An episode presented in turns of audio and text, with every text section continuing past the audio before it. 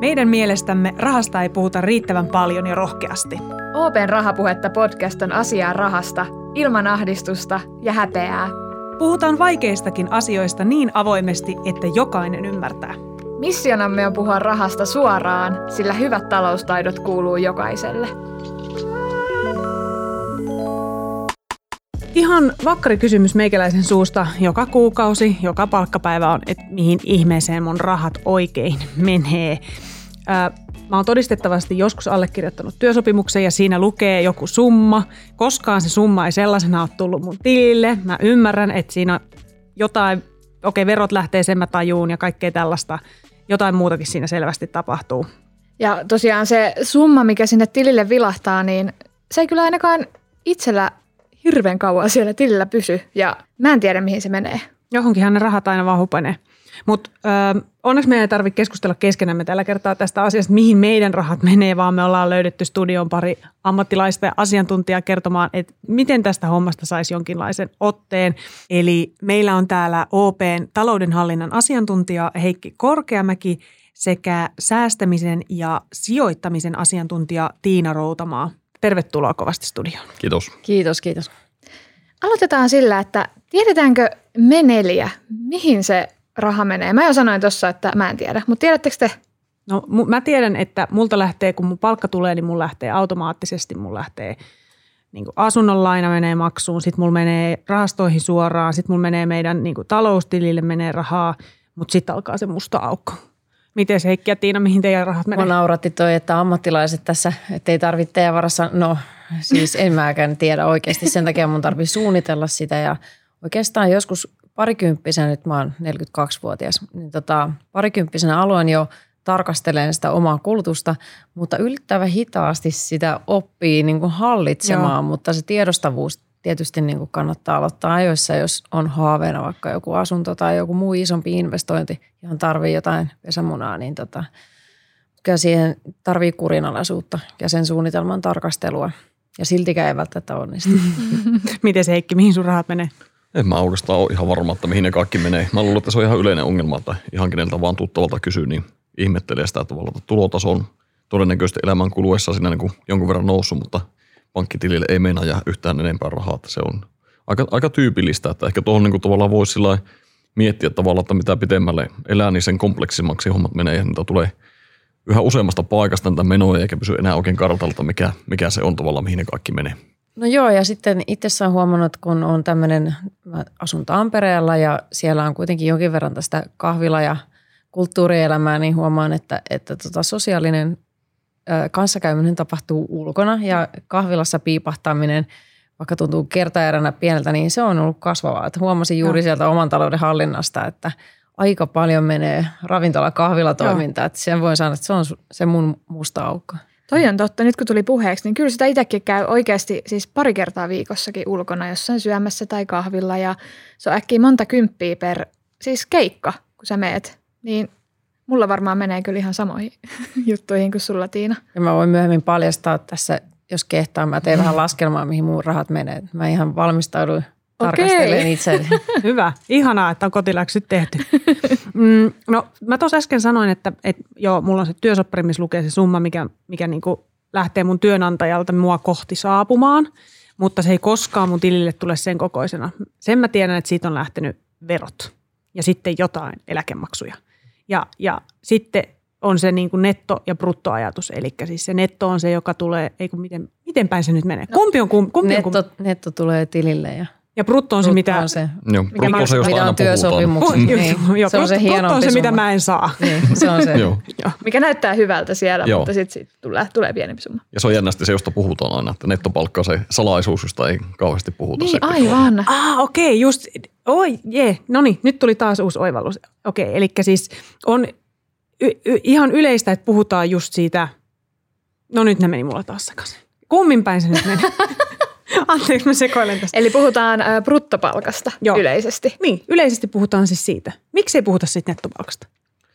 Varmaan siksi, että sillä tulee tämmöisiä tavallaan niin kuin henkilökohtaisia asioita esille tavallaan, että mihin ammattiliittoon kuulut ja niin poispäin. Että siltä voi olla tämmöisiä maksueriä, jotka menee siinä matkan varrella. Ai. Ne on sinun preferenssejä, mitä sä haluat tehdä, mitä ei välttämättä haluta sitten yksityissuojan takia kertoa ihmisille. Kirkollisvero menee ja... Joo, sieltä niin näkyy sitten tämmöisiä asioita. Mitä kaikkea muuta siitä sitten, eli ammattiliitto, kirkollisvero, mitä kaikkea muuta voi mennä tolleen niin kuin automatitski? No käytännössä siltä voi mennä tämmöisiä sitten niin kuin työsuhde-etuihin liittyviä asioita, ne voi olla sekä plussaa että miinusta. Ja tavallaan sitten sen jälkeen muodostuu se, että mikä on se nettopalkka ja taisi ollakin tuossa puhetta niin kuin näistä veroista ja sitten työttömyysturvamaksuista ja niin poispäin. Ne on siitä vähennetty ensiksi pois. Aika paljon siitä lähtee kaikenlaista. No yllättävän paljon. Ihan semmoisia, mitä mä en niin välttämättä kuullutkaan. Et en mä sieltä palkkakuitista niitä lukenut. Luetteko te palkkakuitia aina, kun palkka tulee? Niin? Luen sitä mielenkiinnosta. Nyt varsinkin viime aikoina on ihmiset tykännytkin keskustella enemmän ehkä siitä, että mikä se oma niin veronmaksu on. Että tavallaan, että mikä on se yhteiskuntavastuu, mitä sillä omalla palkalla kantaa. Ja niin Suomessa kun on tietysti keskustellut, tämä verotus, se on niin kuin toisten mielestä positiivinen ja toisten mielestä haastava asia, tämä progressiivinen verotus, niin se tietysti avaa vähän silmiä käydä läpi vähän sitä nettopalkkaakin. Että voi olla bruttopalkassa suuretkin erot, mutta netossa ei niinkään. Joo, mä huomasin, että pääsin nostamaan veroprosenttiani, koska se oli virheellinen. Ja mulla siis 24,5 on se meikäläisen. Mun mielestä se on jo aika niin kuin kiitettävän kokoinen veroprosentti, mikä siitä sitten lähtee maailmalle tai yhteiskunnalle. Mutta mun täytyy sanoa, että mä oon vähän semmoinen onnellinen veronmaksaja, että kun on ollut aika, mä oon pitkän korkeakoulutuksen saanut ja olen tuottanut maailmaan tulevaisuuden veronmaksajan ja se oli myös semmoinen prosessi, että koska siinä yhteiskunta tuli monella tasolla koko matkan aikana vastaan ja tulee vieläkin, niin on silleen, että tämä on kyllä ihan hyvä paikka saada lapsia tämä kyseinen valtio, missä nyt olemme. Toi on itse asiassa totta. Kyllä, muun muassa näitä asioita niin on hyvä peilata sitten siinä niin kuin, että itse on kuullut myös näihin iloisiin veronmaksajiin. Tuo on hyvä näkökulma nostaa esille. Tämä monesti kun katsoo sitä tuollaista, ajattelee, että se on niin kuin pois minulta, kun otetaan veroja, mutta siinä on myöskin niin kuin tuolla se, että jotakin sä oot saamassa sillä. Jossain vaiheessa on vastinneksi tavallaan, että sittenhän siinä voidaan käydä sitä keskustelua ihmisten kanssa, että kukaan hyötyy ja kukaan nettoa eniten niin kuin näistä asioista. Mutta. Niitäkin on enemmän nyt näitä laskureita. Huomasin, kun googlailin, niin oli lehtien sivuilla ja eri paikoissa semmoisia, että voi katsoa sen taulukon, että kun palkka nousee tämän verran, niin mikä on nettovaikutus. Että näitä löytyy kyllä nyt ja se on ihan voi olla hyväkin katsoa etukäteen, niin ei tule sitten pettymyksiä.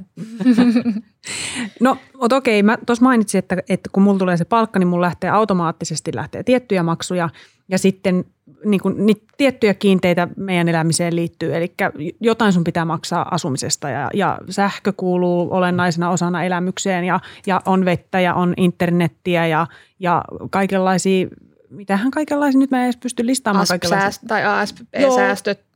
Jos säästää näitä ja kaikkia tämmöisiä. Näitä on aika paljon, mitä tulee, mitä on pakko maksaa siinä heti, mihin sun on pakko varata sitä rahaa ja sitten sen jälkeen vielä kaikki se muu eläminen siihen päälle. Ja tuo on totta ja sitä ehkä nykyaikana vielä pikkusen hämärtyy se tavalla, että mikä on pakollista ja mikä ei. On tämmöinen niin kuin tavallaan niin kuin HBO, Netflix, niin tuntuu siltä, että ne on likipakollisia minulle. Niin, nimenomaan, että tilatut palvelut, tämmöinen englanniksi hienosti sanotaan subscription-based economy, niin lisääntyy koko ajan, että sä tilailet kaikkia jatkuvasti ja kaikki tulee niin kuukausi syötöllä, niin siinä äkkiä sumentuu se tavalla, että mitkä niistä on pakollisia ja mitkä ei. Ei enää luonnehdi tavalla, että onko tämä viihdettä vai pakollista elämistä. Sitten kun ne on sen 9 € kuukaudessa, niin eihän se tunnu missään, mutta sitten kun niitä onkin, on niin kuin HBOt ja on Netflixit ja on Spotifyt ja on niin kuin kaiken maailman eri palvelut, niin kyllä se on äkkiä niin kuin monta kymppiä.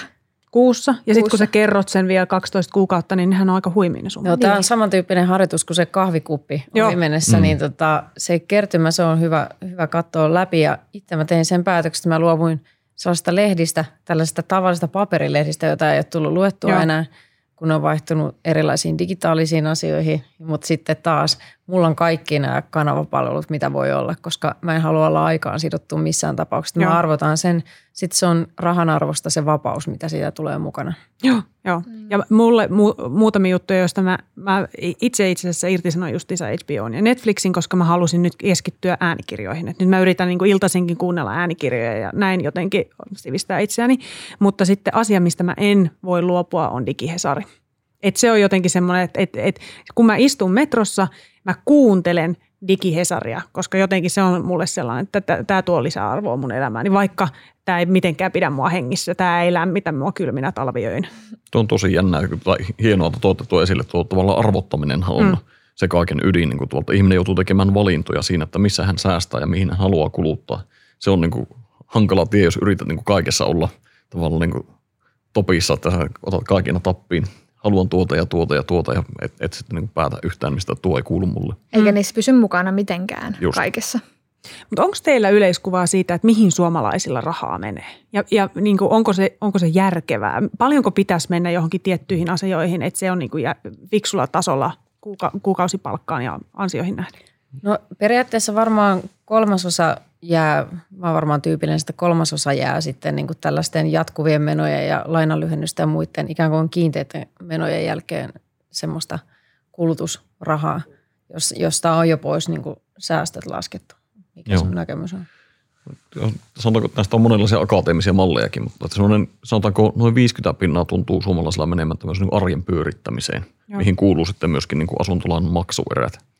Ja sitten 5-10% on sitä, että paljonko laittaa säästöön suunnilleen, riippuen vähän tulotasosta ja niin poispäin. Ja sitten se, mikä siitä jää jäljelle. Oliko niin netto- vai bruttotuloista? Tämä on bruttotuloista. Eikö, anteeksi, korjaan nyt, nettotulosta. Just, ihanaa, että säkin sekoilet tuon kanssa, koska mä oon ihan kujalla koko ajan. Joo, nettotulosta tietenkin se, mikä on tullut pankkitilille, niin se summa. Onko muuten 5-10%, mikä teidän hanchi on, onko se järkevä määrä säästämiseen? Se on mun mielestä, 5 on semmoinen minimi. 10 alkaa olemaan ok, ja sitten mitä vanhempi on esimerkiksi tämmöiselle melkein keski-ikäiselle, niin se olisi lähempänä 20% tällaisten kansainvälisten niin kuin tutkimusarvioiden mukaan, että mitä lähempänä se eläkeikä on, mutta 5-10% on semmoinen. Mä itse säästän automaattisesti näihin suoraan velotuksella meneviin, niin 5% sen jälkeen mä sen lopun ostan sitten erityisesti ja vaikka jotakin ETF-indeksiä, osakkeita, että se koostuu tämmöisistä. Kuulostaa fiksulta. Minkä te sanoisitte, mä nostan tämän opiskelijan näkökulman, niin mikä olisi opiskelijalle semmoinen kohtuullinen summa säästää? Tai mikä prosenttiosuus? No varmaan se on sitten sitä 5% lähellä. Joo, kyllä varmaan siinä vaiheessa ei kannata. Yksi semmoinen budjetoinnin kultainen säännö, että on realisti. Elä aseta semmoisia tavoitteita, mitkä niin kuin ei tule toteutumaan. Siinä vaan joutuu semmoisen kierteeseen ja pahan mieleen tavallaan sen asian suhteen. Ja sitten tavallaan tuossa, mitä sanoo tuosta, niin kuin tavallaan tuosta, että ikää kun kasvaa, niin voi säästää enemmän. Niin sitten myöskin sivuttiin tuossa veron maksamista aikaisemmin, niin täytyy muistaa, että tämä meidän niin kuin yhteiskunnallinen rakenne, niin ulkomailla ehkä pienemmässä verotuksessa, niin voi ajatella, että sun täytyy itse kattaa niin kuin vakuutusmaksuja ja mahdollisesti lasten yliopistomaksuja ja niin poispäin, niin ne vaatii sitten vähän isomman säästösiivun heti alusta saakka. Niin, eli 5-10 Suomessa, mutta se summa saattaa olla sitten, tai prosenttiosuus ihan erilainen sitten eri maissa. Joo, Amerikan Yhdysvalloissa puhutaan 20 niin kuin heti lähtökohtaisesti. Se on paljon rahaa. Niin joo, lähtökohtaisestikin joo. Tuossa oli aiemmin jo vähän viitattu tuohon budjetointiin, niin kuinka yleistä budjetointi oikein on? Tekeekö ihmiset henkilökohtaisia budjetteja? Mä itse asiassa somessa juuri havainnoin niin omaa tuttavaa piiriä, omaa somekuplaa, ja siellä tehdään erilaista Excel-taulukkoa ja katsotaan vähän niin kuin siitäkin näkökulmasta, että minkälainen kuluttaja olen, ja keskustellaan siitä myöskin niin kuin eettisestä näkökulmasta, että olenko kova ostelemaan ja teenkö kauppalistan, kuinka paljon on ruokahävikkiä, onko järkevä kulutuskäytös, miten matkustaa ja minkälaisia vaatteita ostaa. Ja sitten juuri näitä ihmiset vertailee. Et se on nyt uusi tällainen muotikeskustelun aihe. Ja siinä on tämä ekologinen näkökulma mukana. No sehän kuulostaa hyvältä. Joo, mä oon huomannut kyllä kanssa, että ja varsinkin toi hävikkihomma on sellainen, mistä omassa kuplassa puhutaan paljon. Mutta sitten niinku sellaista budjetointia, missä on sitten just vaikka asumisen kulut ja tällaiset mukana, niin onko se kuin yleistä? Musta tuntuu, että siinä on vähän niin kuin semmoinen tavallaan niin kuin mielikuvallinen ja faktuaalinen ero tavallaan, että 89% suomalaista tutkimusten mukaan sanoo tekevänsä jonkinlaista budjetointia. Sitten taas se, että miten se realiteetti iskee siihen ja kuinka paljon saahan oikeasti elettyä sen budjetin mukaisesti, niin voi pikkusen niin kuin poiketa sitä asiasta. Taas niin kuin toisessa häntä päässä on niin kuin se, että 41% ihmistä ei varautunut millään tavalla niin kuin eläköitymiseen esimerkiksi tai niin kuin tällä, niin se vähän kuvastaa sitä niin kuin tavallaan eroa siinä, että 89% väittää budjetoivansa, että 41% ei ole millään tavalla varautunut tähän näin. Niin oliko se niin kuin, että yli puolet suomalaiset pitää itseä keskivertoa parempana kuljettajana? Joo, just näin. Niin. No joo, siinä voi olla sellainen ilmiö, että sillä budjetoinnilla yrittää ehkä tuoda sitä realismia siihen ja tavoitteellisuutta. Ja sitten kun budjetti ylittyy, niin otetaan luottokortti käyttöön. Mm. Lunastetaan se säästetty rahasto siellä. No onko teillä henkilökohtaisia budjetteja? Sä viittasit, että sulla ainakin on. Mulla on jo. Mulla on mä teen vielä tarkennan niitä budjetteja sitä mukaan, kun on, jos vaikka sattuu tekemään jotakin sellaisia hankintoja, joita ei teekään sitten säästöillä, niin että miten pääsee siitä sitten vaikka kalliskorkoisemmasta visasta tai jostakin eroon, niin kyllä mä budjetoin sellaisia asioita. Mutta tosiaan niin se pitävyys on sitten eri tarina. Joo, mä voin itse, mä lukeudun kanssa siihen. Mä oon yrittänyt monesti tehdä budjettia, mutta jostain syystä se aina menee pieleen. Että aina mulla jää joku huomioimatta, joku asia sieltä, tai se ei vaan pidä se budjetti. Niin mitä asioita siinä kannattaisi ottaa huomioon? Mitä vinkkejä antaisitte mullaisille ihmisille?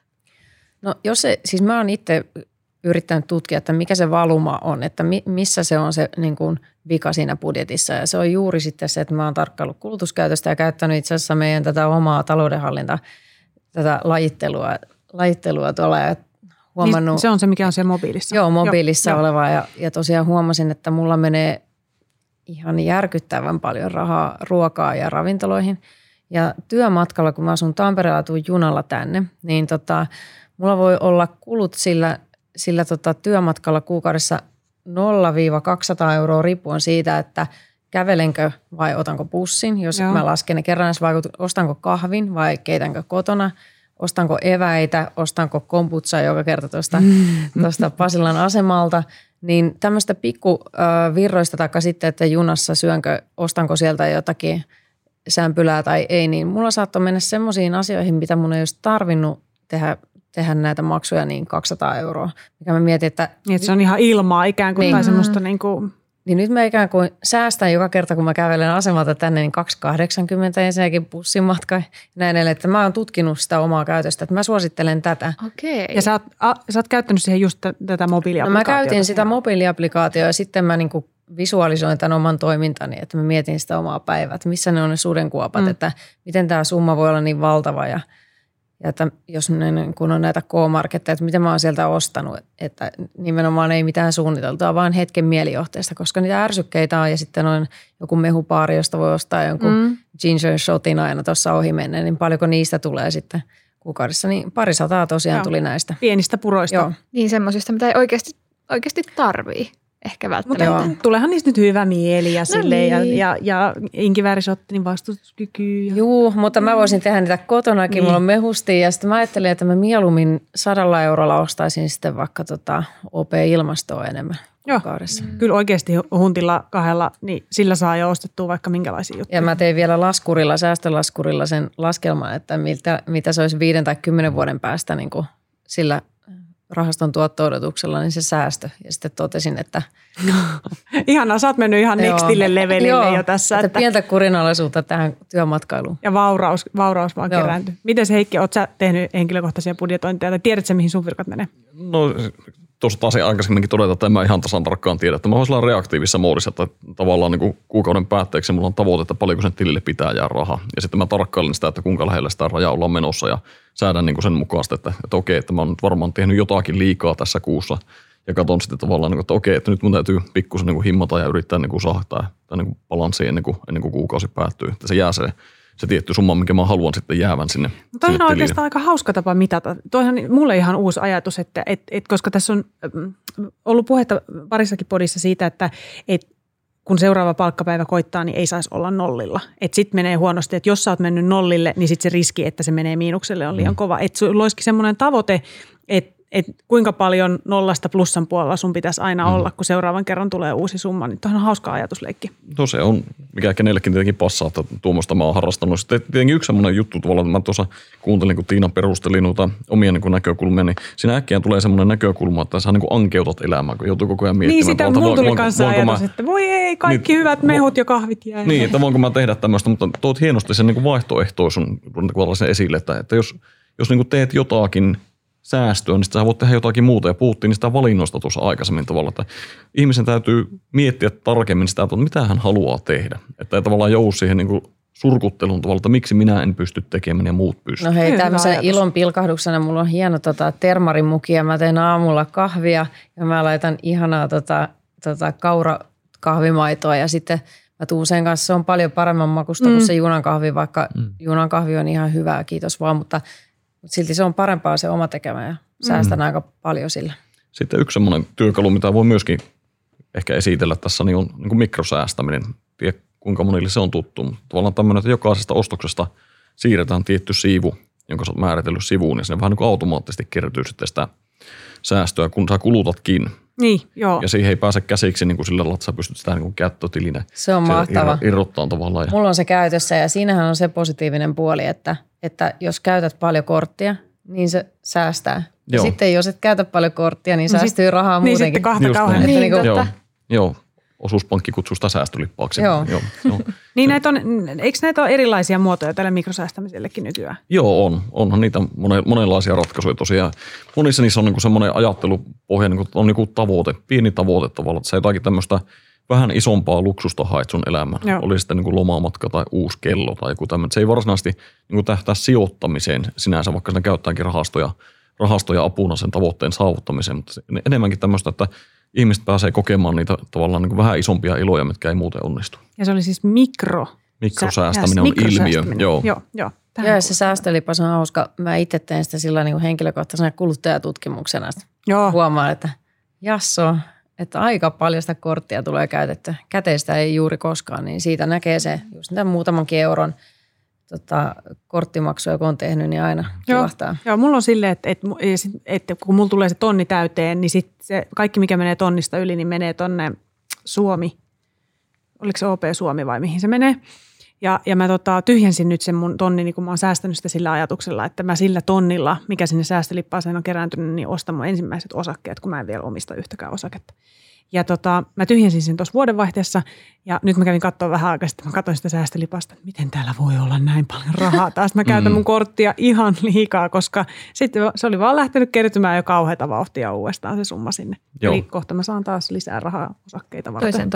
Toisen tonnin. Toinen näkökulma siihen säästölippaaseen tai säästämisen tietenkin on pakko nostaa esille. Tuolla puhuttiin budjetoinnista, jos sitä pikkusen vielä tuo tähän mukaan, niin jos sulla ei ole minkäänlaista puskuria olemassa sillä tilillä, joka on tullut säästölippaan tai jonkun muun kautta, niin se on niin kuin perinteisesti se tie, minkä kautta sä niin kuin joudut ongelmiin. Huomaat tavallaan, että tarvitsee tehdä joku niin sanottu pakollinen juttu, joka on ilmaantunut tuosta ja sitten joudutaan hakemaan siihen jotakin kallista rahoitusta esimerkiksi jostakin muualta tavalla, sen saa hoidettua, niin on tosi tärkeää, että sulla on se puskuri rakennettuna sinne tämmöisiä tapauksia varten. Eli onko se puskuri se, kun mä oon kuullut, että pitää olla niin kuin joku 2 kuukauden tai 3 kuukauden palkka jossain turvassa, niin se on niin kuin semmoinen puskuri? No semmoista pidetään nyrkkisääntönä, että jos on niin kuin 2-3 kuukautta, niin silloin pitäisi niin kuin päästä tämmöistä vähän isommistakin moukuista yli, mitä elämä saattaa tuoda mukana. Niin ja sitten toisaalta, että jos on paljon vastuita, on ottanut vaikka isomman asuntolainan ja tämmöinen tilanne elämässä tai ehkä huolettavia ja koireja, kissoja ja kaikkea, kenestä pitää huolta, niin silloin se voi olla puolikin vuotta järkevät, jos ajattelee, että sattuu työttömyys kohtaamaan, että pääsee, niin kuin pystyy niistä velvoitteista kaikista suoriutumaan. Joo. Mites mun täytyy myöntää, että mullahan tällaista budjettia tai myöskään tätä puskuria ei vielä ole, että mulla on vielä paljon opittavaa, mä tulen lähtemään kohti tätä polkua kovasti. Jos mä lähtisin tekemään tämmöistä henkilökohtaista budjettia ja budjetointia, niin miten? Sä mainitsit, että sun kavereilla on Exceleitä, onko se kynäpaperihommia, onko mulla joku, jos mä haluaisin tehdä tämän nyt mahdollisimman helposti, niin miten mä tekisin tämän mahdollisimman helposti? Mulla on täällä palaverikirjassa tällaisessa, mitä mä käytän töissä, niin mulla on monta sivua näitä budjetteja. Että aina jos on joku tylsempi puheenvuoro, niin mähän teen näitä. Okei, eli sun paheisi on tehdä budjetteja. Joo, se on ihan kiva harrastuskin. Sitten toisaalta ne Excelit myöskin. Ja puhelimeen mä oon tehnyt tuonne muistiinpanoihin, niin voi aina tarkistella ja sitten voi tehdä sellaisia ruksauksia, erilaisia listoja itselleensä vähän tavoitteellistaa sitä. Mitäs Heikki? Jos sä antaisit mulle neuvon, että nyt niin oikeasti tee budjetti itsellesi ja tee se näin. No mä en tiedä, mä ehkä sillä lailla tavallaan, niin kuin, mä itse oon vähän laiska tekemään tuommoisia Excel-harjoituksia tavallaan, että niitä ei oikein kiinnosta tehdä. Että mun mielestä semmoinen hyvä juttu, mitä tässä on, niin enemmässä määrin tulee näitä niin kuin pankin palveluita, jotka pyrkii niin kuin tekemään sitä sun puolesta ja yksinkertaistamaan myöskin asioita. Että se ei välttämättä ole aivan hirveän, no en mä tiedä, Tiinalle on, mä en jaksa kategorisoida kaikki, että mihin nämä kaikki on mennyt ja niin poispäin, niin palvelut, jotka tekee sen automaattiseksi, te myöskin niin kuin tavallaan tuo sen isomman näkymän siihen, että mihin nämä rahat on niin kuin mennyt. Ja sitten sen kautta voi alkaa miettimään just niitä valintoja, että onko nämä niitä kulutusjuttuja, mihin mä haluan niin kuin panostaa ja haluanko mä tehdä jotakin muuta ennemminkin. Ja sitten edelleenkin, jos et ole lähtenyt liikkeelle vielä tuommoissa säästämisessä tai puskurin rakentamisessa, niin kyllähän se säästölipaas on mielettömän hyvää niin kuin semmoisen, että ei tarvitse oikeastaan miettiä sen kummemmin. Jatkaa vaan elämään niin kuin ennenkin ja sitten katsoo tavallaan, että mihin se johtaa. No sitten jos tämmöisen budjetin tekee, niin onko joku, että paljonko nyt mihinkäkin kannattaa mennä? Asumiseen, ruokaan. Onko jotain tämmöisiä viitearvoja? No hirveän hankalaa kyllä sanoa tuommoisen niin tavallaan, että paljonko pitää laittaa ruokaan. No on vähän niitä preferenssikysymyksiä taas. Taisi olla niin, että asumiskustannuksiin oliko 30% nettotuloista, niin suositellaan, että sen yli ei mene. Että sitten niin kuin, tämä on tämä, niin kuin, miten me mietitään tässä niin kuin finanssialalla sitä, että mikä on järkevää. Joo, tosin tämmöiset niin lainamaksuihin liittyvät jutut, sitten elämäntapaan liittyvät hommat tavallaan, että syöminen on välttämätöntä, mutta se millä tavalla sä syöt, niin on niin hyvin joustava käsite. No miten paljon sitten sitä, tärkeä kysymys, niin hupirahastoa saa olla budjetissa? Silloin, että tulee toimeen ja jotakin säästöön. Oikeastaan tuli vähän tuommoinen välttelevä kysymys, mutta jos ajattelee sitä tosiaan, että jos niihin välttämättömyyksiin menee nyt suunnilleen suomalaisen noin 50% niistä nettotuloista, niin sitten siitä olisi hyvä jäädä sitten vielä se 5% vähintäänkin säästöön, niin se loppuun sitten periaatteessa käytettävissä iloisesti niihin kaikkiin hupeihin.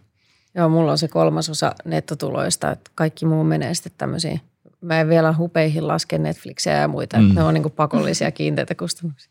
Ja tuo on mahtavaa musta, kun ihmisillä on niin erilaisia näkemyksiä siitä, että mikä on hupia ja mikä on välttämätöntä tavalla. Ja mun mielestä kukaan ei voi sanoa sitä niin kuin toisille, että miten ei se voi, on. Joo, että ne on hyvin semmoisia veteen piirrettyjä viivoja. Mutta on niin kuin tärkeää ymmärtää, että mitkä sinun henkilökohtaiset tavoitteet on, että sä et elää sillä lailla, että sä et pääse niin kuin niihin tavoitteisiin. Siitä tulee sitten äkkiä semmoinen ahistunut tunne. Eiköhän me näillä saatesanoilla päästä tekemään yhdessä budjettia. Oi, tehdäänkö silleen, että vuorotellen, niin tehdään toistemme budjetit, tehdään niistä hirveän tiukat ja sitten meillä on kauheasti säästössä ja me ollaan muutaman vuoden päästä vauraita. Katsotaan miten se menee. Käy. Ihanaa hei, kun pääsitte Tiina ja Heikki meidän kanssa keskustelemaan. Tämä on tosi tärkeää asiaa ja me oltaisiin varmaan voitu toinen puolikas tunti vielä puhua tästä asiasta, mutta jatketaan toista. Joo, näyttäkää sitten niitä budjetteja, kun mahtavaa. Ihanaa, jos on opettaja tarkastamassa, niin tämä on parasta ikinä. Kiitos paljon teille. Kiitos. Oma talous. Enemmän samalla rahalla.